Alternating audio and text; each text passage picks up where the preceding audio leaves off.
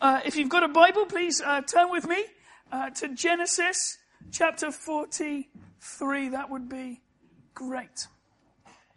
We're in the, I think it's the sixth installment in our Joseph series. It's been great to take somebody we've known about since youth, we've heard, we've seen on the stage, we learn at Sunday school, and to dig in uh, and find out a bit more uh, and see some new lessons. Joseph and the Gospel of Many Colors. And this evening, we're in Genesis 43 and 44, just a small 62 verses for us to get through.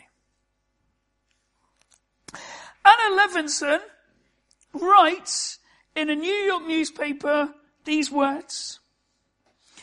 By the time I was six and my brother was five, we were used to waiting, waiting for our father to show up. On one particular afternoon, we sat in a pool of sunlight that poured through our living room bay window. We were baking in our jackets, ready to go, while we waited. Would he be late? Would he come at all? What state would he be in? What would he smell like? My parents had separated a year before, and when my father came to pick us up for occasional visits, his gait was often wobbly and his words were usually slurred. My mother worked full time in an insurance company. Our nanny, therefore, would be left to handle these messy transfers. Sometimes she wouldn't let us go when she saw his condition. Whilst waiting and worrying on this occasion, I made a decision. We're so stupid, I said. He's never going to come. Most days I would have been right, but late, slurring but apologetic, he appeared. We piled into the taxi and drove to Tenderloin, a rough neighborhood across town from where we lived. On arrival, he gave us a quick tour of the cluttered apartment. There was a withered pot plant and an overflowing ashtray on a long, dirty coffee table. A woman with long, stringy blonde hair entered the room and introduced herself as my father's girlfriend. Immediately, her bulging eyes and grubby fingers scared me. I was used to meeting weird people when visiting my father, but she was by far the most manic. After a brief introduction, she and my father abruptly headed to the bedroom, leaving me and my brother on the couch all alone. A few quiet moments passed before we heard yelling and object smashing and then silence. Consumed with fear but driven by curiosity, I crept to the door and knocked softly. When no answer came, I peered through the crack under the door to see my father and girlfriend passed out on the bed with needles all over the floor. I ran to the phone to call my mother and begged her between sobs to come and pick us up. Although at that age of six I couldn't then verbalize exactly what was happening, but I knew one thing. I never wanted to see my father again. After that moment, my father disappeared from my life for 18 years. Alana then writes about the ensuing years struggling with OCD, anxiety, depression, hypochondria, and withdrawnness. The article then moves to when she is in her mid twenties. Her father reappears, clean of drugs and eager to make up for lost time, yet Alana couldn't engage with him. She was absolutely unable to trust him or respond to any of his attempts to build bridges. She writes, My shattered trust couldn't be glued back together. The article ends after a long and painful process with the barrier slowly coming down after her dad passed literally hundreds and hundreds of trust tests. Alana writes, it was too risky to let him straight back into my life. We started with monthly phone calls that he had to make when we had agreed. Then letters that he had to write and they must be delivered to me every Monday. After this, we'd meet for coffee miles from his house. Then we moved to lunches. I would always tell him when and where, and if he was late or missed, it was over. Trust is slowly built and quickly destroyed. I couldn't let him back into my life if he was going to ruin everything all over again. Testing him, she writes, was the only way I could ever move to trusting him. Horrible story, isn't it, about a six year old? Crushed and severely affected by her father's drug abuse.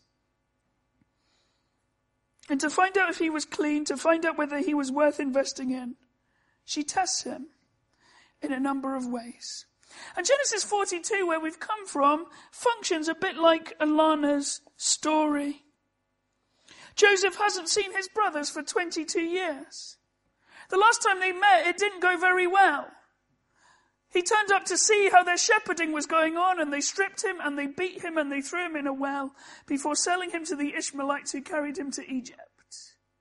That's his last memory of his brothers before they turn up in chapter 42. And as we saw with Paul Friend last week, Joseph sets about testing them. Testing them to see whether he's better off without them, testing them to see whether they've changed, testing them to see whether he could ever trust them again after being so treated by them. And in chapter 42, he sets four tests.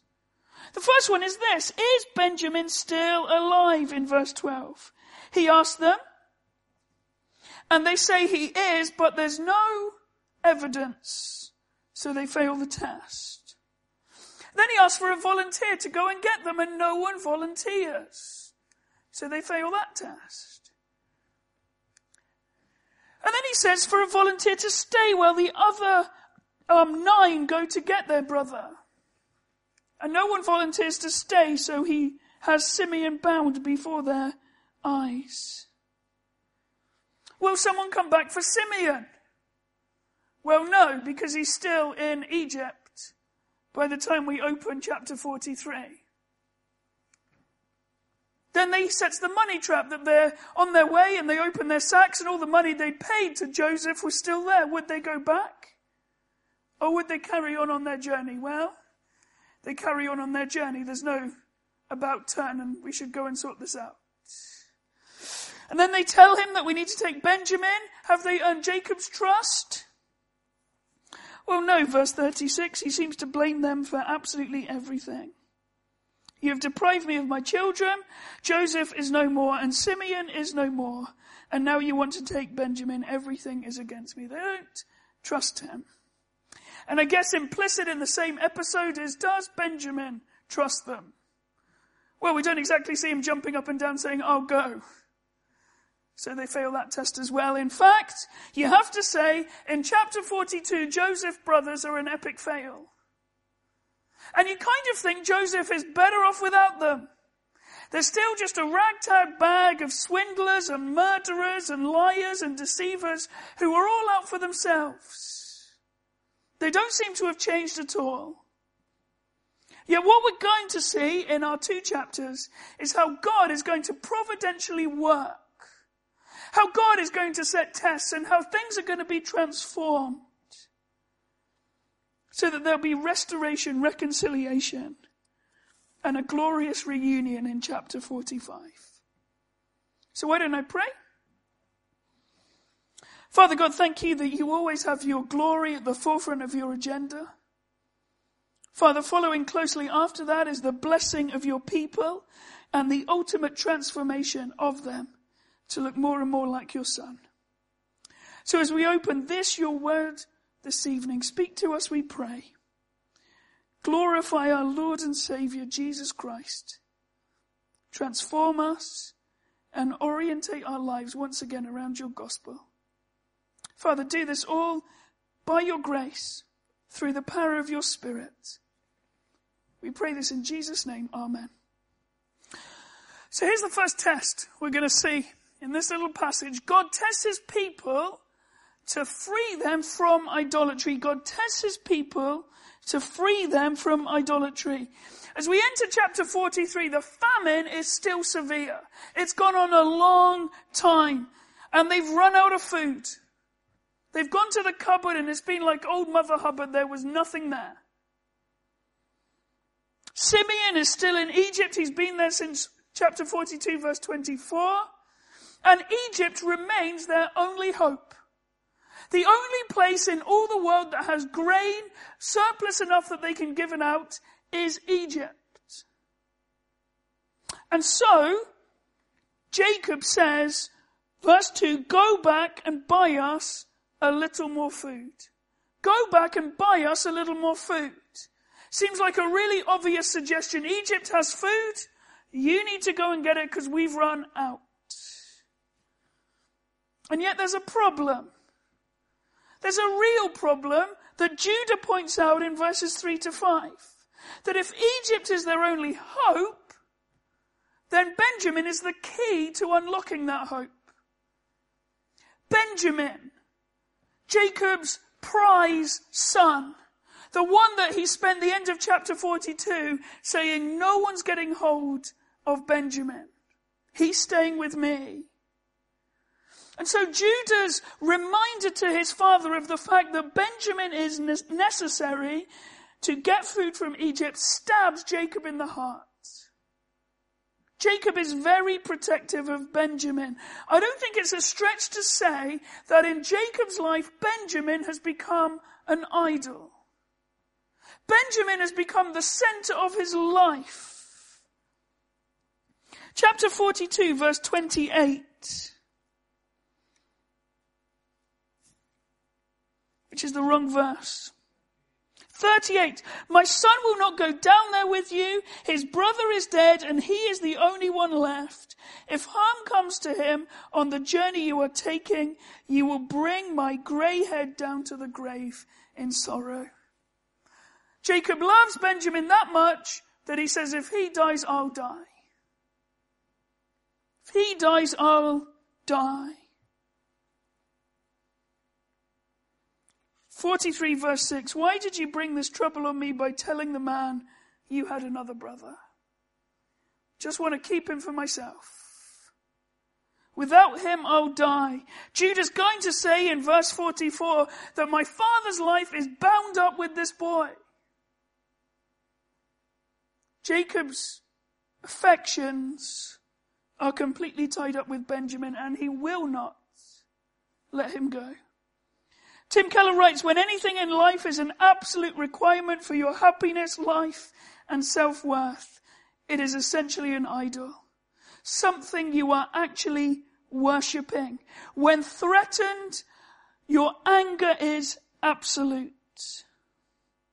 To diagnose what the idols in our lives are, we must ask, what am I defending? What is so important that I cannot live without? Seems to be where Jacob finds himself. Growing up, we had a dachshund called Jaffa, and Jaffa was the most placid dog you will ever find. You'd let him out in the morning like you should do all dogs, and if it was raining, Jaffa would go, well, I don't really fancy it today. One time, every month, our dog would turn into a ferocious animal after a lamb Sunday lunch. He'd throw the bone. Jaffa would sit on the lawn like gnawing at it like crazy. And literally, if you got in within five meters of this dog, it would go for you in the most savage way. Jaffa became the most stupid looking guard dog anyone could ever imagine. That seems to be how Jacob is functioning. If you come close to Benjamin, there's going to be problems. And so God is really testing Jacob to free him of his idolizing of his son. Something profound happens in this text. Jacob starts by saying, no way. It's not going to happen. And then in verse 8 to 10, after Judah reasons with him and says it's not just our lives that are at stake, it is your life and the lives of your children. You've got to let Benjamin go even going to offer myself as surety for him. Jacob agrees with Judah's proposal. It is a remarkable transformation between chapter 42 and chapter 43. That Jacob says, yes, you can take him. In fact, there is a remarkable transformation going on. In chapter 42, Jacob is repeatedly referred to by his name, Jacob. When we get to chapter 43, the name that Jacob is referred by is Israel. Jacob's name means the twister, the self-reliant, the one who's always in it for himself. Chapter 42 and chapter 43. The covenant name of God, the one who is struggling with what God's will is, struggling to trust Him. And in chapter, in verse 14, he makes three profound professions of faith. The beginning of the verse. And may God Almighty grant you mercy. How is Jacob dealing with his idols? Well, he's subscribing all power to God. Almighty God, the one who's in charge. Suddenly when we see that God is almighty, our idols are minimized in size and they become futile and worthless. Where he's blaming God in chapter 42. Why has God let this happen to me? Everything's against me. Here he's saying, Almighty God, I place myself, I place everything into your hands. He places his children into God, into God's hands so that your brother will let your other brother Simeon and Benjamin come back to you. And then he places himself in the hands of the sovereign God. As for me, if I am bereaved, I am bereaved. Suddenly he's relinquished his idol. Suddenly he's trusted himself to the sovereign God. And he said, my life is now bound up with God's will and what He wants. Sounds remarkably, doesn't it? That last phrase. If I am bereaved, I am bereaved. Like Esther, when she goes before King Xerxes, when she says, I will go and see the king, even though it is against the law, and if I perish, I perish. Trusting a sovereign God with life and everything. If you want to catch a monkey in the jungle, all you need to do is put a banana in a cage. And the monkey reaches in, grabs the banana, but can't get its hand out. It can't be free because it won't let go and the hand plus the banana won't fit through the bars in the cage. That seems to be where Jacob has been. He's holding onto this idol and he can't be free. But God so tests him that he lets go in order that he would be free to enjoy all that God has for him, even more than he thought he had. It's not about preserving Benjamin, but God has something much greater in store. And so I guess we see that God tests us so that we'd let go of our idols so we'd be free to worship Him. So we'd be free to um, submit to His ways to fulfill His purposes and enjoy Him forever. And I guess tonight we're all conscious that we're riddled with idols. Spurgeon will write that the human heart is the idol factory.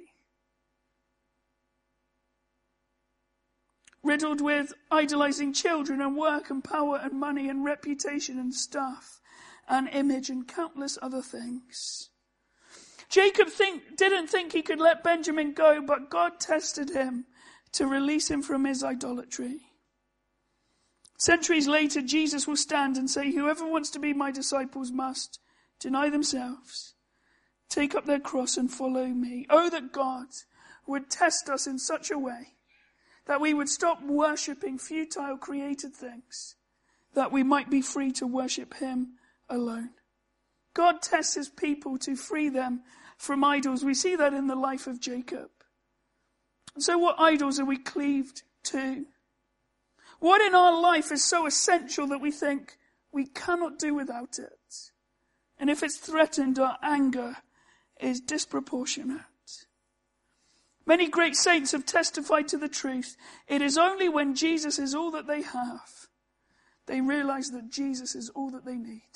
Oh, that God would loosen our grip so we could cling to His Son alone. So they get to Egypt, and here's what I think we learn from this. God tests His people to free us from fear and reveal His grace. They finally arrive. The 11 of them, well, the 10 of them when Simeon's already there. They make it down to Egypt, and I think the whole thing revolves around verse 16. When Joseph saw Benjamin with them, he said to the steward of the house, Take these men to my house, slaughter an animal, and prepare a meal. They are to eat with me at noon.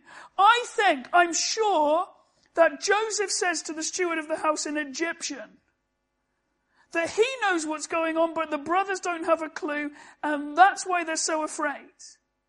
That is why they're terrified because they're being ushered into Joseph's private quarters and don't know what is going to happen to them.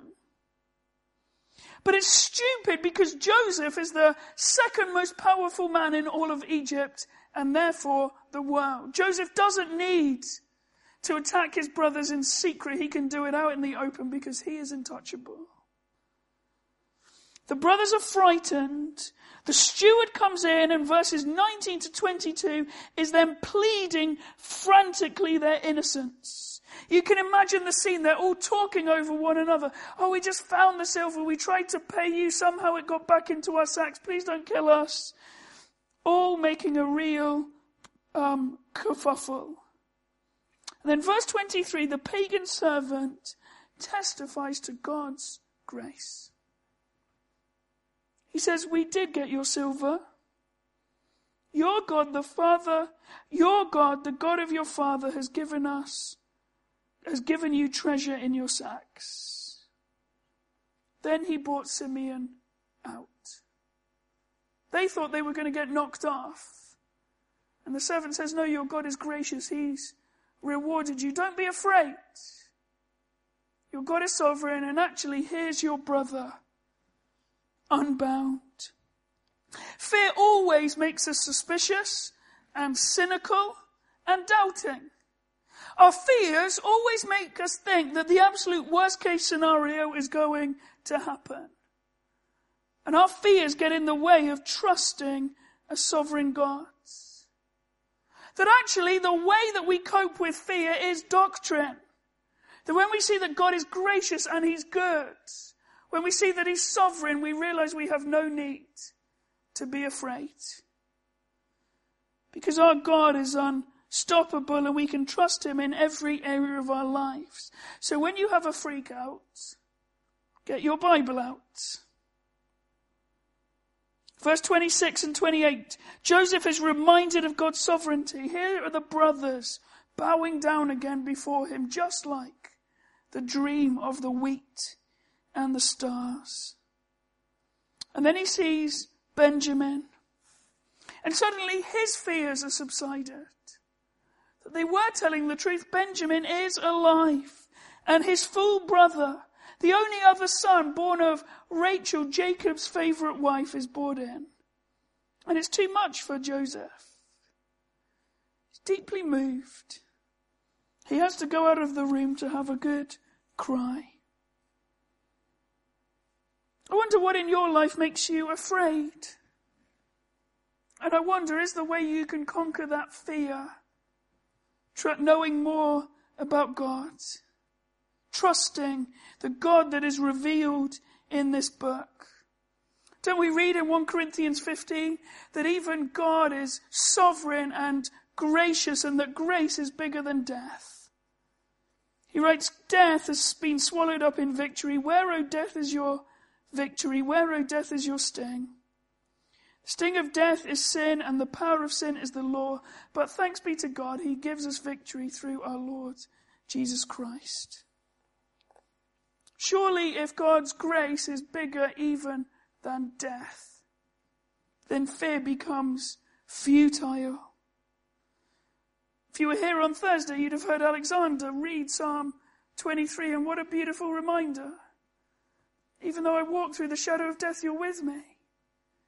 It gets even better than that. You lay a banquet before all my enemies in the midst of my enemies. Well, the brothers go down to Egypt.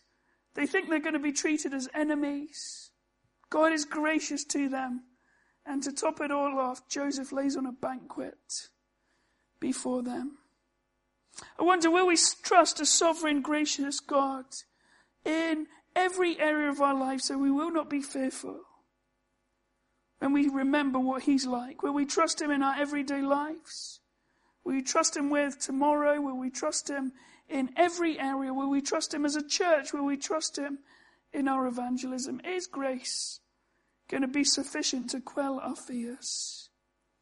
And so God tests these brothers that they might be transformed, that fear might be replaced by trust. And they see that God is sovereign over it all and is treating them far better than they deserve. Okay, third point, here we go. God tests his people to free them from individualism and bind them together. Do you see it's a sting operation? That it's not just the silver that's replaced again, but there's this cup that has special significance in Joseph's life. And Joseph knows that Benjamin is still alive, but he doesn't know that they, his brothers love Benjamin. They're worried that they kind of treat him like they used to treat Joseph. And when they're away, when Benjamin's finally been prized away from their father, will they take this opportunity to kill him again? He's already partially tested them in chapter 43 verse 34 when Benjamin gets five times the helping. Will there be jealousy and rivalry then? Well, it doesn't seem to be. Everyone's feasting and drinking together and there doesn't seem to be a hint. But then dogs don't turn on each other when there's enough food to go round. Crisis will reveal what's really going on. Are they in it together? Are they a family unit, united? Or will they go it alone? Well, the brothers wake up in the morning. They've had a cracking night in the Prime Minister's house. I'm sure they've got sore heads and they've still got full bellies. They've partied like Egyptians. They ride along chatting together.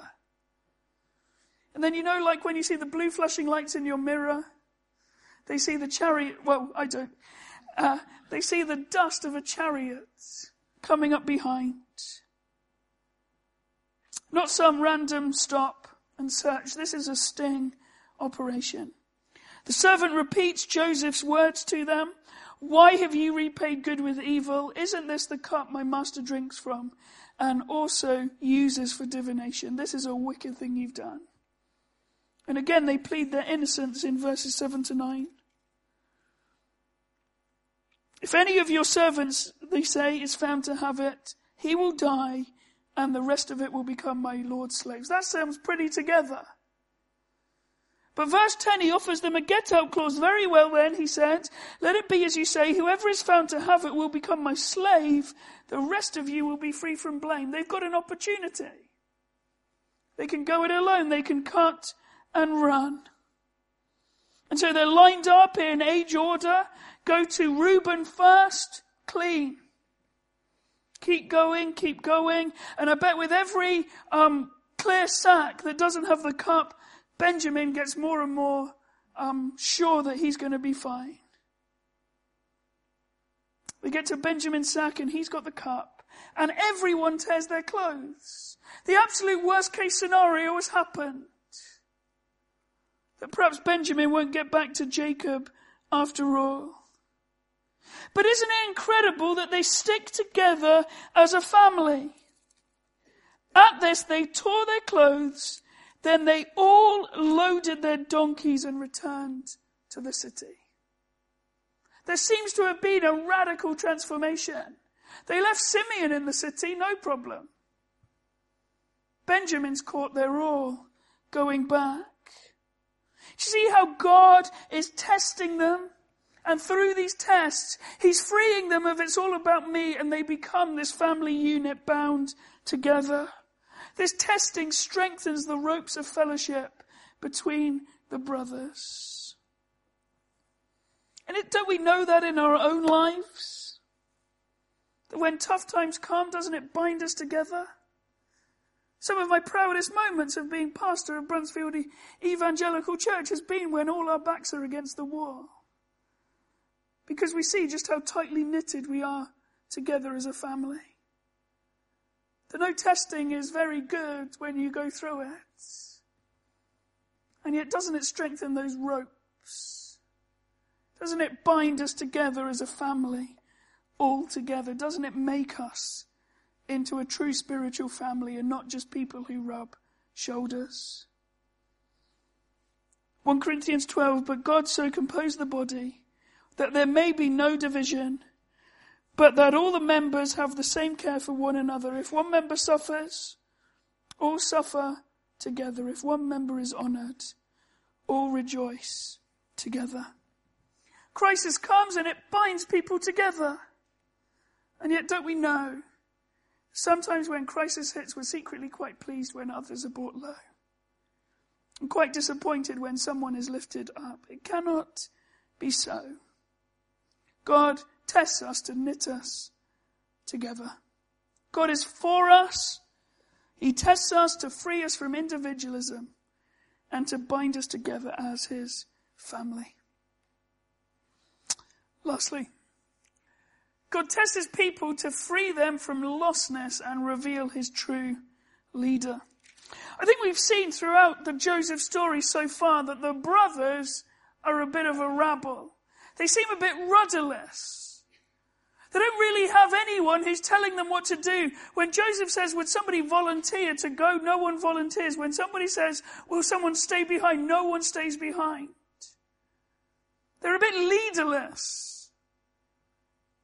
They don't really have a captain telling them what to do.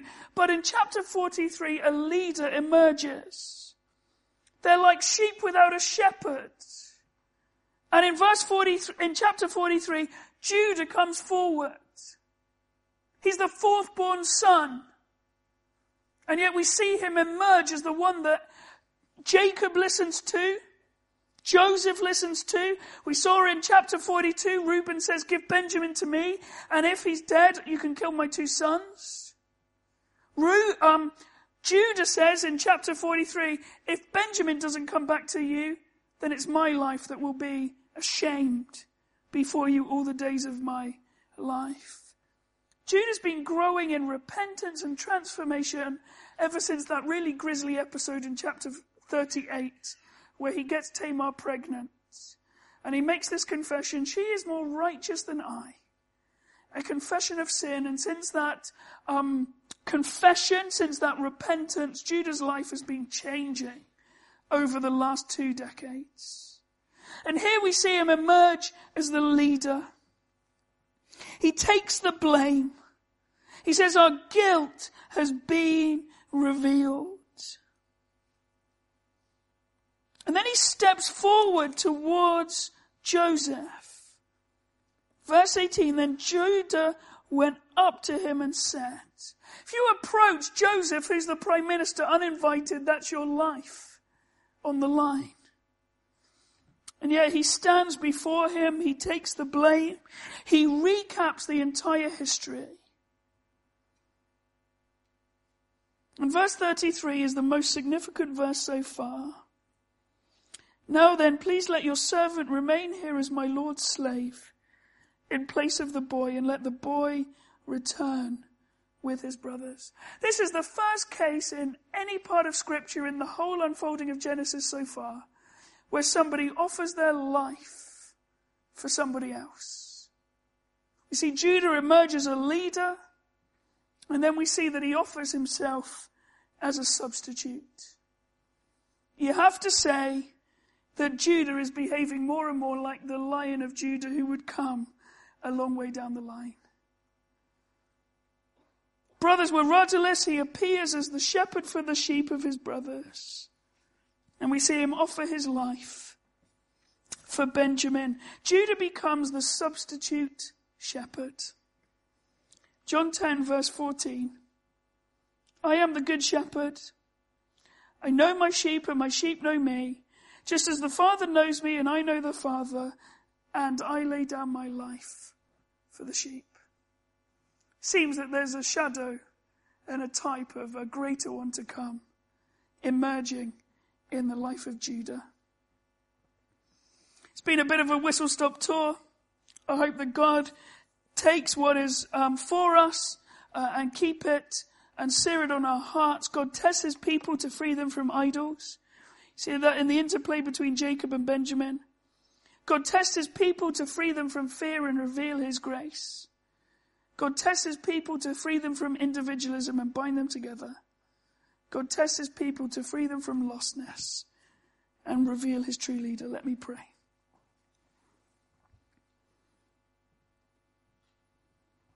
Father God, we've romped through your word at breakneck speed. Father, we've left a lot out. But Lord, I pray these four lessons might encourage us. That as we face the tests that you put in our way, Father, that they might relinquish the grip that idols have on us. Father, that we might trust you when we're afraid of what's coming against us, knowing that you're sovereign and you're good all the time. Father, that we wouldn't go it alone, but it would strengthen us as a family. As problems come, as storms erupt. That it might strengthen the ropes of fellowship between us. And Lord, that it might make all the more us trust your Son, the Good Shepherd. Father, thank you that we see it in a type as Judah emerges as a leader amongst his brothers. And Lord, thank you that Jesus is our leader, who offers himself for us, who takes our place, that we might go free, that we might know forgiveness, that we might not be slaves anymore. Father, thank you that the one who knew no sin became sin for us, so that in him we might become the righteousness of God. Father, bless these things to us, we pray. In Jesus' name, amen.